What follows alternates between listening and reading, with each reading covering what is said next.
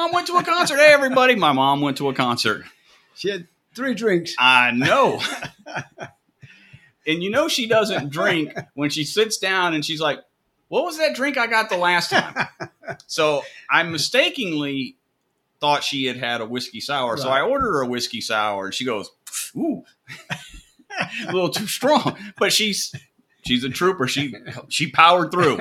So then I think I said, I think maybe you got a um, an amaretto sour because that's what Tina, my sister, likes to drink. She's like, okay. So we order her an amaretto sour, and she's like, ooh, that's too sweet. and knowing my mom, my mom and the words "too sweet" in the sentence don't happen very often. no, it's not. No, doesn't happen at all. So I was like, that must really be sweet if my mom is saying that's sweet.